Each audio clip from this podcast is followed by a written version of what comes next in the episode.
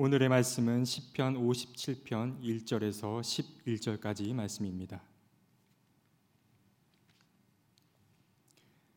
참으로 하나님 나를 불쌍히 여겨 주십시오. 불쌍히 여겨 주십시오. 내 영혼이 주님께로 피합니다. 이 재난이 지나가기까지 내가 주님의 날개 그늘 아래로 피합니다. 가장 높으신 하나님께 내가 부르짖습니다. 나를 위하여 복수해 주시는 하나님께 내가 부르짖습니다.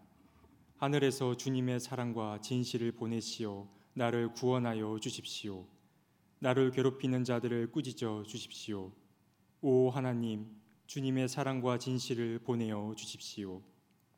내가 사람을 잡아먹는 사자들 한가운데 누워 있어 보니 그들의 이는 창끝과 같고 화살촉과도 같고 그들의 혀는 날카로운 칼과도 같았습니다. 하나님, 하늘 높이 높임을 받으시고 주님의 영광을 온 땅 위에 떨치십시오. 그들은 내 목숨을 노리고 내 발 앞에 그물을 쳐놓아 내 기가 꺾였습니다. 그들이 내 앞에 함정을 파놓았지만 오히려 그들이 그 함정에 빠져들고 말았습니다. 하나님, 나는 내 마음을 정했습니다. 나는 내 마음을 확실히 정했습니다. 내가 가락에 맞추어 노래를 부르겠습니다.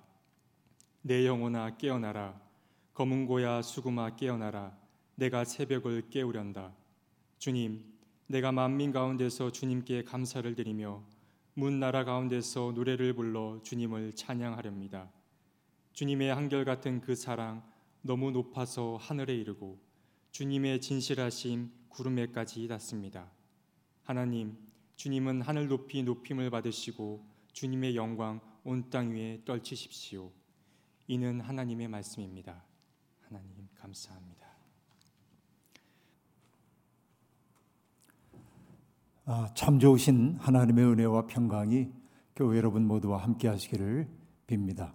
오늘 환경부가 불러주었던 고틀로라고 하는 이 찬양을 들으면서 인간의 위대함은 아, 광야와 같은 극단적인 상황 속에서도 끝끝내 희망의 노래를 부를 수 있는데 있구나라는 생각이 들었습니다.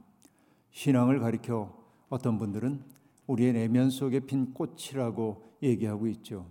아, 이 꽃은 시대가 흘러간다 해도 상황이 바뀐다고 해도 어느 누구도 쓰러지게 할 수 없는 아, 꽃입니다. 우리의 내면 속에 그런 희망의 꽃, 하나님이 피워주시는 아, 믿음의 꽃이 활짝 피어나기를 소망합니다. 아, 대림절의 첫 주일인 오늘 우리는 아까 여러분 보았다시피 촛불 하나를 밝혀서 어둠을 조금 내몰았습니다. 우리의 마음속에 깃든 어둠 그리고 우리 사회를 온통 사로잡고 있는 어둠도 그렇게 쓰러질 수 있기를 소망합니다. 캄캄한 어둠이 깃들어 있는 방 안에서 촛불 하나를 밝히면 천년의 어둠이 사라진다고 말하는 것처럼 우리도 이 어두운 시대일수록 빛을 밝히는 사람 하나하나가 있어서 세상은 조금은 나은 것으로 바뀔 수 있다고 그렇게 믿게 됩니다. 어둠은 빛을 이길 수 없습니다. 이것이 요한복음이 첫 장면에서부터 우리에게 들려주고 있는 믿음의 진실입니다. 힘들고 난감한 세월이 지속되고 있지만은 우리가 희망의 노래를 그칠 수 없는 까닭은 바로 거기에 있습니다. 어둠이 빛을 이길 수 없다는 사실, 이것을 우리는 일깨워 주어야 할 책임이 있기 때문에 그렇습니다. 생각해 보면 태어나서부터 죽을 때까지 인생이란 기다림의 연속입니다. 기다림은 아직 도래하지 않은 미래에 속해 있기 때문에 기다림은 언제나 우리의 마음속에 안타까움으로 남아 있습니다. 하지만 그 안타까움이 설렘을 동반한 안타까움일 때도 있고 때때로 두려움을 동반한 안타까움일 때도 있습니다. 생각해 보면 그렇게 수없이 많은 기다림으로 점철된 것이 우리의 인생이라 말할 수 있습니다. 뭔가를 혹은 누군가를 기다리는 사람들은 막연히 기다리는 것이 아니고 기다리는 그 내용을 우리의 삶으로 끌어들인 채 살게 됩니다. 다시 말하면 기다림이 밝혀주는 길을 따라 뚜벅뚜벅 걷는 것이 인생길이라고 말할 수 있겠습니다. 아무것도 기다리지 않는 사람은 목석과 같은 사람들일 겁니다. 자기 자신을 무로 화한 사람들, 자기를 무로 만든 사람들만이 기다림 없는 인생을 살게 될는지도 모르겠습니다. 하지만 우리는 여전히 유정한 사람인지라 좋은 날 오기를 간절히 기다리고 있습니다. 코로나19 시대를 사는 사람들이 하루하루 뉴스를 통해 듣고자 하는 소리는 무엇입니까? 백신과 치료제가 개발되었다는 소식 듣기를 간절히 소망합니다. 백신과 치료제에 대한 관심이 우리의 일평생 이렇게 절실하게 기다려졌던 그런 때가 있는가 싶을 정도로 우리는 그렇게 기다리고 있습니다. 지금은 분명 엄중한 시기입니다. 하지만 이 고통의 시기를 우리는 견뎌 나가야 합니다. 여러분 가시거리가 좋은 날 우리는 먼 곳을 바라보며 살 수 있지만 안개가 짙게 낀 날 가시거리가 몇 미터도 되지 않을 때 우리는 우울함을 느끼기도 합니다. 때때로 많은 사람들이 그렇게 우울하다고 말하기도 합니다. 그러나 저는 그분들에게 그렇게 말하죠. 한 걸음 앞으로 내딛고 나면 주변의 풍경이 달라져 있을 거라고. 열 걸음 앞은 내다볼 수 없지만 한 걸음 앞을 내다보고 우리가 뚜벅뚜벅 걸어 나간다면 길이 우리 앞에 열리지 않겠냐고 그렇게 말하기도 합니다. 때때로 위태로운 지경을 만나면 우리는 멈추어 설 줄도 알아야만 합니다. 바로 우리들이 이렇게 예배를 영상으로 드리고 있는 까닭도 그 가운데 하나라고 말할 수 있겠습니다. 시인 김수영은 풀이라고 하는 시에서 비를 몰아오는 동풍에 나부껴서 눕는 풀을 노래하고 있습니다. 풀이 눕는다.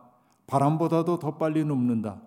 바람보다도 더 빨리 울고 바람보다 먼저 일어난다. 이렇게 노래하고 있습니다. 버티는 것만이 능사가 아닙니다. 바람이 세차게 불어올 때 누워서 바람을 피해야 하는 것이 풀의 운명입니다. 때때로 그 풀은 그 바람이 힘겨워서 울 수도 있습니다. 바람이 그럼에도 불구하고 바람이 잦아들면 툭툭 털고 일어나 허리를 고추 세웁니다. 우리가 이 중요한 기다림의 절기에 이렇게 엎드려서 하나님 앞에 예배를 드리는 까닭은 다시금 허리를 고추 세울 그날이 오리라는 기대 때문입니다. 바벨론의 포로로 잡혀갔던 다니엘과 그 세 친구들이 예루살렘을 향해 난 창문 앞에 엎드려 늘 하루에 세 번씩 기도했던 그 심정으로 오늘 우리의 예배가 그런 정성을 다한 예배가 되기를 소망합니다. 오늘 우리가 본문으로 택하여 읽은 시편 57편은 어, 이 상당히 어려운 지경에 빠진 사람이 들려주고 있는 노래입니다.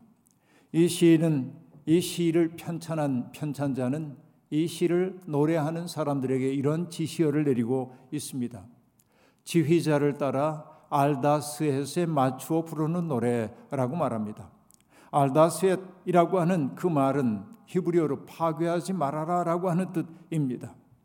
이 시를 부를 때 어떤 음조로 불러야 하는지는 알 수 없지만 파괴하지 마소서라고 하는 기원이 담겨 있다고 한다면 얼마나 절박할까 우리는 느낄 수 있습니다.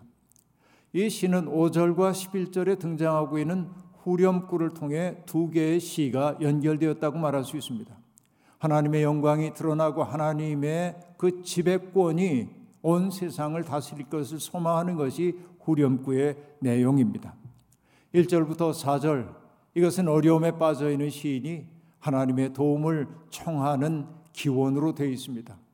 그리고 6절은 원수들이 자기를 위해 자기를 빠뜨리려고 함정을 파놨지만 결국은 그 함정에 스스로 빠지고 말았다고 뭔가 역전되는 상황을 보여줍니다. 그리고 7절부터 10절까지는 믿음 안에서 승리한 사람의 찬양을 보여주고 있습니다. 처음에는 도움을 청하는 절박한 기도이지만은 6절을 기준으로 해서 그것을 돌적이로 삼아 가지고 믿음을 가진 사람의 찬양으로 이 시가 마감되고 있음을 우리가 봐야 할 것입니다. 시는 절박한 청원으로 시작됩니다. 참으로 하나님 나를 불쌍히 여겨 주십시오. 불쌍히 여겨 주십시오. 내 영혼이 주님께로 피합니다. 이 재난이 지나가기까지 내가 주님의 날개 그늘 아래로 피합니다. 라고 말합니다. 불쌍히 여겨 주십시오. 또 피합니다라는 이 구절이 반복되어 나타나고 있음을 볼 수 있습니다. 그만큼 절박하다고 하는 말일 겁니다. 하나님 앞에 엎드려 부르짖는 사람들은 부르짖음 이외에는 할 수 있는 일이 아무것도 없기 때문에 부르짖습니다. 내가 뭔가 대책을 세울 수 있다고 한다면 사람들은 부르짖기보다는 대책을 먼저 찾게 될 겁니다. 나의 가능성이 다 끝났다고 생각하는 그 절망의 자리이기에 어찌할 수 없기에 하나님 앞에 엎드려 절박하게 부르짖고 있는 것입니다. 여기 그가 부르고 있는 하나님은 엘로힘으로 되어 있습니다. 성서에서 하나님은 야훼 혹은 엘로힘으로 표현되곤 하지만 엘로힘은 인간의 현실을 무한히 뛰어넘는 초월적인 하나님, 온 우주 만물을 창조하시는 절대자 하나님을 뜻할 때 엘로힘이라는 단어가 사용되고 있음을 볼 수 있습니다. 그 높으신 하나님 앞에 그는 청하고 있는 것입니다. 2절에 등장하고 있는 여기에 높으신 하나님이라고 하는 구절도 역시 마찬가지 가장 높으신 하나님도 마찬가지입니다. 엘리온 엘로힘이라는 단어입니다. 시인은 하나님께서 개입하셔야만 자기의 인생의 문제가 풀릴 것임을 내다보며 하나님 앞에 그렇게 간절한 마음으로 부르짖고 있습니다. 그가 기다리고 있는 것은 무엇입니까? 재난이 지나가기를 기다리고 있습니다. 재난이 지금 압도적으로 밀려오고 있습니다. 그 앞에서 자신은 무기력하기 이를 데 없습니다. 그래서 그는 하나님 앞에 엎드렸습니다. 동풍에 나부껴 풀들이 울며 눕는 것처럼 그도 하나님 앞에 엎드렸습니다. 재난이 지나가기를 기다리고 있습니다. 그런데 이 표현은 사실은 출애굽 전야를 우리에게 상기시켜 보여주고 있습니다. 출애굽 전날 애굽 온 땅에 장자의 죽음이라는 비극이 찾아들었을 때 그래서 죽음의 사자가 애굽의 온 집안을 찾아다니고 있을 때 이스라엘 사람들은 문지방과 상인방에 어린 양의 피를 발라놓고 그리고 하나님의 은총을 구했습니다. 바로 그것이 유월절이죠. 하나님이 뛰어넘으셨다고 하는 뜻인 것이죠. 그렇습니다. 이스라엘 백성들은 그 죽음의 날 오히려 보호를 받았습니다. 주님의 날개 그늘 아래 피했기 때문에 그러합니다. 시인은 그 광경을 머리에 그리며 주님의 날개 그늘 아래로 피하고 있습니다. 시인은 대체 어떤 상황 속에 있길래 이렇게 절박하게 부르짖고 있는 것일까요? 사절에 보면 그 내용이 나옵니다. 내가 사람들을 잡아먹는 사자들 한가운데 누워 있어 보니 그들의 이는 창끝과 같고 화살촉과도 같고 그들의 혀는 날카로운 칼과도 같았습니다. 라고 말합니다. 그를 비방하고 헐뜯는 사람들로 말미암아 그는 큰 상처를 입었습니다. 그들은 마치 떼거리를 지어 사냥감을 공격하는 사자들 같습니다. 이 시인이 어떤 잘못을 저질렀는지는 알 수 없습니다. 잘못이 없을 수도 있습니다. 그러나 그들은, 그들은 무리를 지어 이 시인을 공격하고 있습니다. 어떤 맹목적인 증오심이 그들을 사로잡고 있음을 알 수 있습니다. 여러분, 무리의 속성이 그러합니다. 누군가 표적을 정해지면 함께 몰려가서 그를 공격합니다. 거기에는 성찰도 없고 반성도 없고 이성도 작동되지 않습니다. 여러분, 이 무리들이 미워하는 사람들은 어떤 이들일까요? 그들은 세상에 길들여지기를 거부하는 사람들입니다. 좋은 게 좋지라고 말하면서 세상의 논리에 따라서 흔들리며 사는 사람들은 무리들은 자기들의 한편으로 여깁니다. 그러나 그러지 않고 쇠퇴를 거슬러 사는 사람들을 보면 무리들은 집단을 이루어 그 사람을 공격하기 일쑤입니다. 예수 그리스도가 십자가를 칠 수밖에 없었던 까닭도 바로 그런 것이라고 말할 수 있겠습니다. 고든 사람, 맑은 사람은 자기들의 부끄러움을 비추는 거울이기에 사람들은 싫어합니다. 바로 이런 현실이 아닐까 생각해 보는 겁니다. 요즘 국립중앙박물관에서 한겨울 지나 봄 오듯이 세한 평안이라고 하는 전시회가 열리고 있습니다. 아직 저는 그거 가보지 못했습니다만 그러나 세한도는 우리가 잘 알고 있습니다. 추사 김장인 선생이 제주도에 유배되었을 때 통역관으로 일하느라 북경을 오가고 있었던 제자 이상적이 스승 유배지에 있는 스승을 위해 북경에서 귀한 책들을 구해다가 스승의 공부를 돕기 위해 책을 가져다 드리곤 했습니다. 추사는 그 이상적의 그 마음이 너무 고마웠습니다. 그래서 그림 한 점, 초촐한 그림 한 점을 그렸고 초가집이 있는 그곳에 소나무와 잣나무가 서 있는 그림을 그리고 그 옆에 적은 화제가 무엇입니까? 논어자 한 편에 나오는 얘기이죠. 세한년 후에야 지 송백 후조라라고 하는 말입니다. 추운 날을 지나가 보아야 마침내 소나무와 잣나무가 늦게 시든다는 사실을 안다라고 하는 것이죠. 여러분 인정의 겨울이 다가왔습니다. 정말로 똑똑한 학자, 강직한 학자였던 추사가 모함에 걸려서 지금 유배지에 지금 와 있는데 세태는 그런 유배지에 가 있는 사람들을 위험하게 여겨서 전혀 교류하지 않고 오히려 사자가 떼거리를 몰려 사람들을 씹는 것처럼 그렇게 그를 공격하고 있을 때 제자 이상정만큼은 끝없이 스승의 삶의 자리로 내려와서 위험을 무릅쓰고 스승을 도왔던 것이죠. 추사 김정희는 바로 그 마음을 세한도라고 하는 그림 속에 담아 주었음을 알 수 있습니다. 이상정은 그 그림을 가지고 북경으로 갑니다. 왜냐하면 이 땅에서는 추사의 그림을 좋게 평해 줄 사람이 없다고 느꼈기 때문이겠죠. 그래서 북경으로 가지고 가서 그 북경의 네로라 하는 학자들에게 그림과 글을 보이면서 감상을 써달라고 부탁했습니다. 그 가운데 반증의라고 하는 사람이 썼던 글귀가 마음을 울립니다. 전부 다 인용할 수는 없지만 앞에 세 문장은 이러합니다. 김구는 해외, 해외의 영재, 일찍이 훌륭한 명성을 들었네.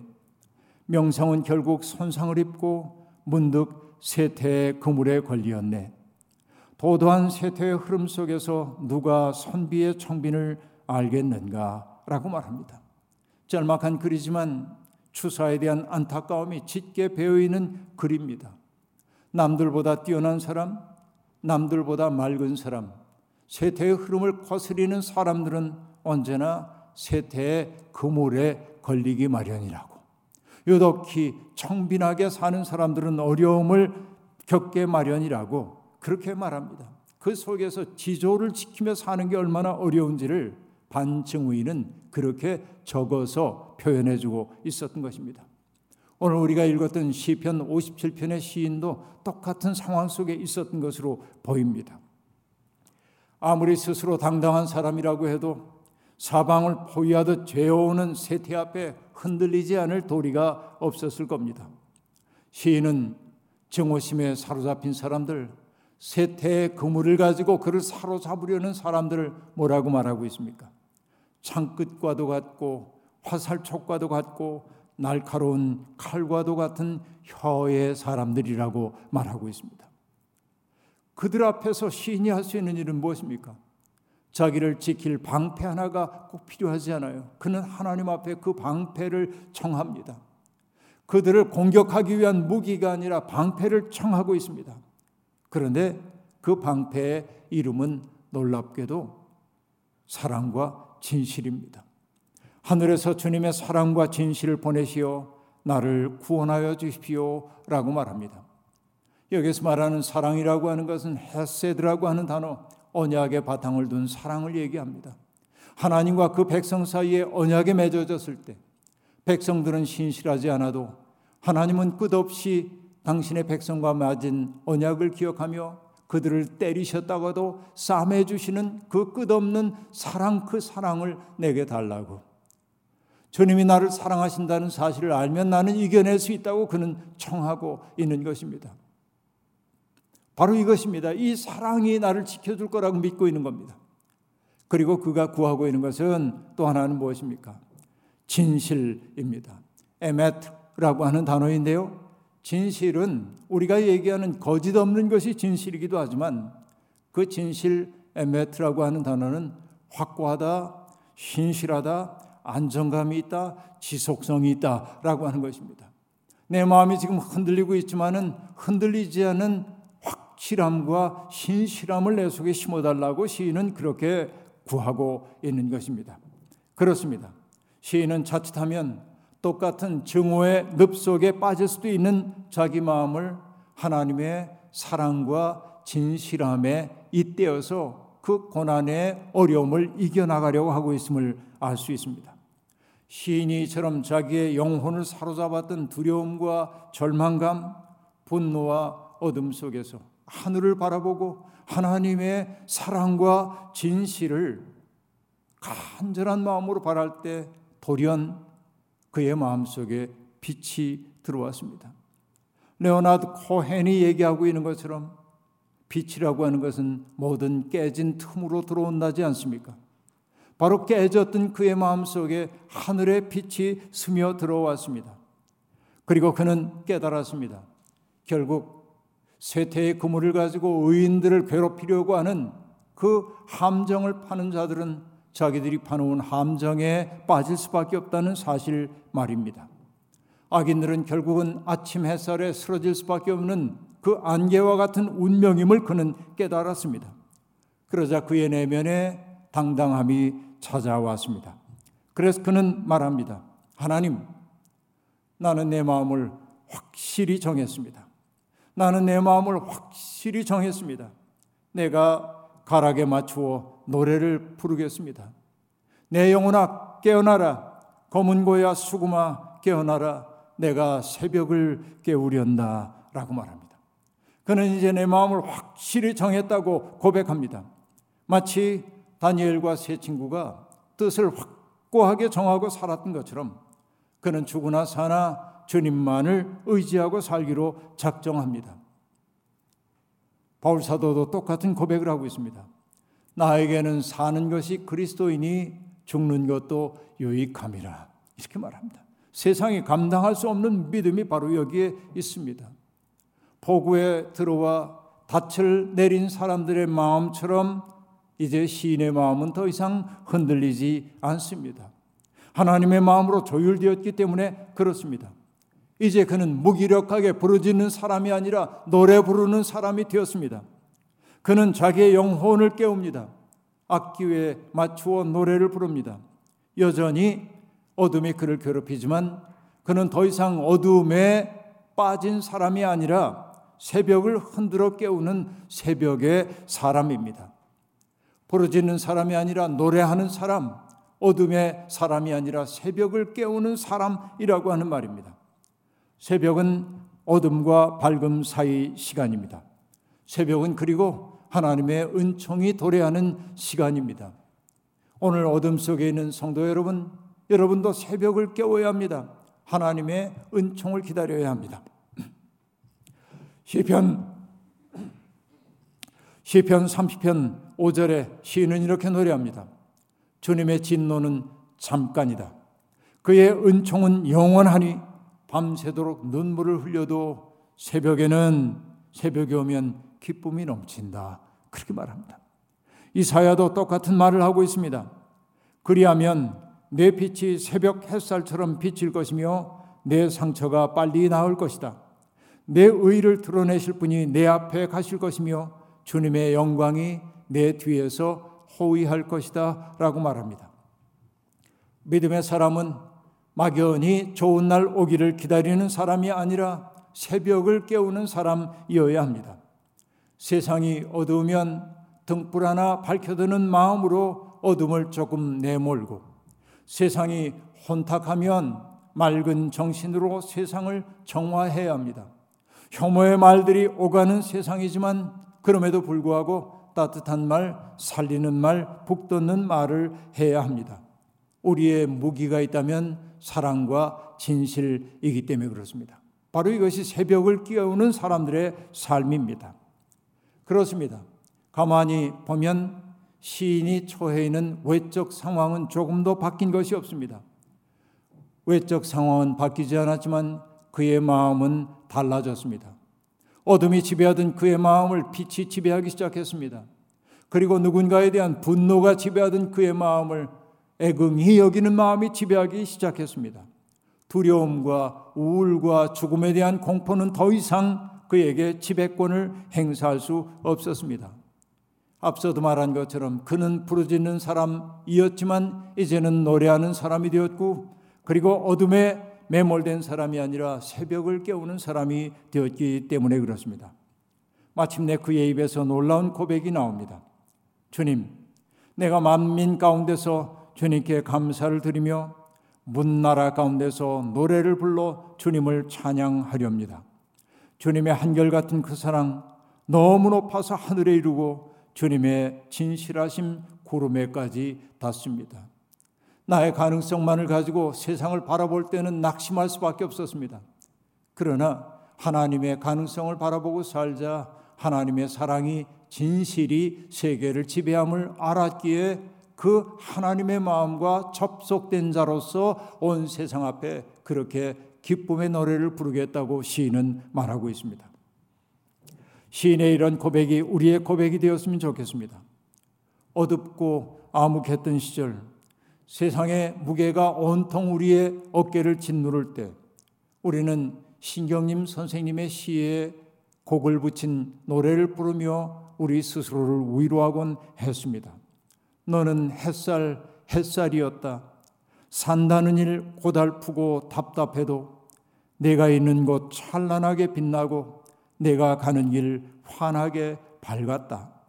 여러분, 이 노래에서 햇빛처럼 사람들의 마음을 밝혀주는 너가 누구인지 모르지만 믿음의 사람들은 바로 그런 사람이어야 합니다.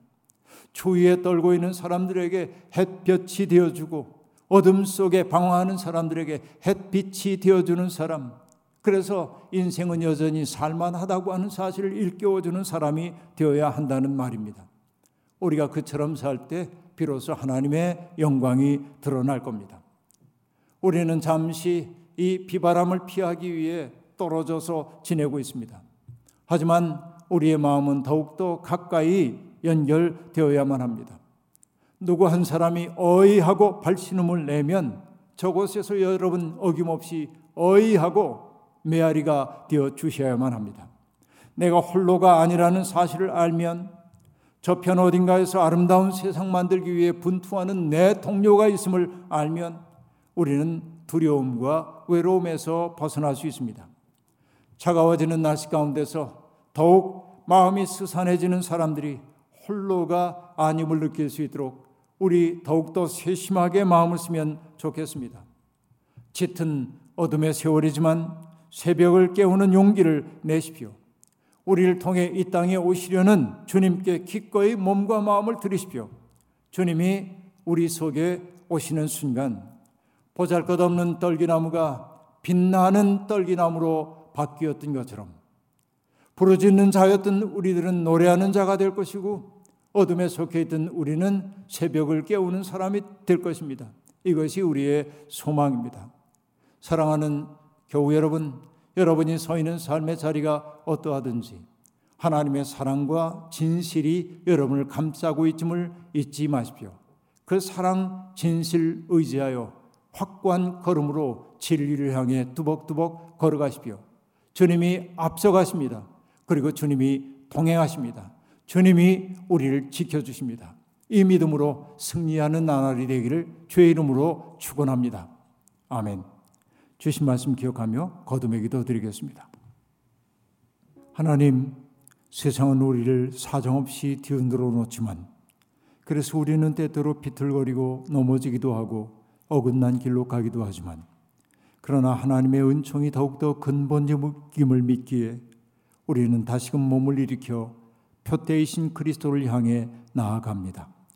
우리의 마음이 어둠에 속하지 않도록 우리를 지켜주시고 끝없는 빛으로 우리를 안내해 주셔서 마침내 그리스도의 마음을 우리 속에 품을 수 있도록 도와주옵소서. 주님의 오심을 기다리는 이 대림절, 우리는 막연히 바깥에서 오시는 주님이 아니라 우리 속에 들어오시어 우리를 몸으로 삼으시려는 주님을 모시기를 소망하오니 주님 우리를 당신의 몸으로 삼아 우리 속에 와 주시옵소서. 그래서 우리를 통해 주님의 꿈을 이 땅에서 이루어 주시옵소서. 예수님의 이름으로 기도하옵나이다. 아멘.